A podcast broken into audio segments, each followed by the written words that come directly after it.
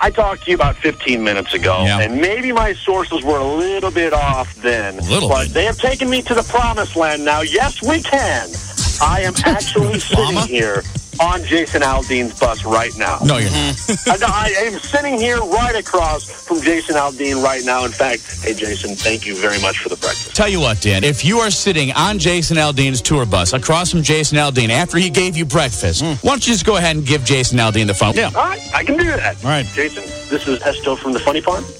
Hey, what's up? This is Jason Aldean. He said he was going to find you, and sure enough, he did. Jason Aldean on the Funny Farm. Yeah, he's a bloodhound. I'm telling ya. He's a tough one. Well, welcome to Peoria. We talked to you a while back, and I forget, had you been to Peoria before, or is this your first time in Peoria? It's hard to remember because all the shows we played over the last few years, but I'm pretty sure we've been there. We've, uh, I think we've hit every town in America at least once, so I, I'm pretty positive. I don't know if you have any plans for maybe like a late breakfast now that you're here in town, but may I personally recommend Sterling Family Restaurant right next to Northwoods Mall. When President George W. Bush was in town, he actually ate there and said it was the best toast he had ever had.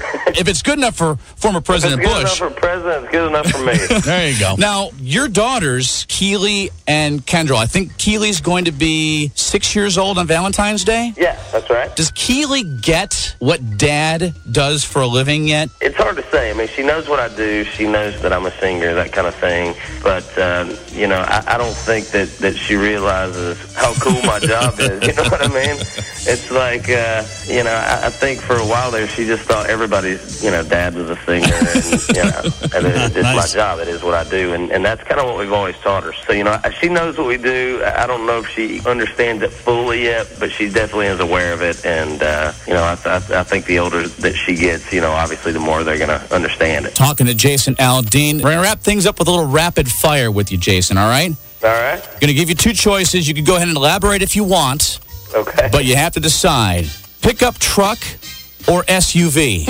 Uh, pickup truck. All right. Nice. How about barber shop or hair salon?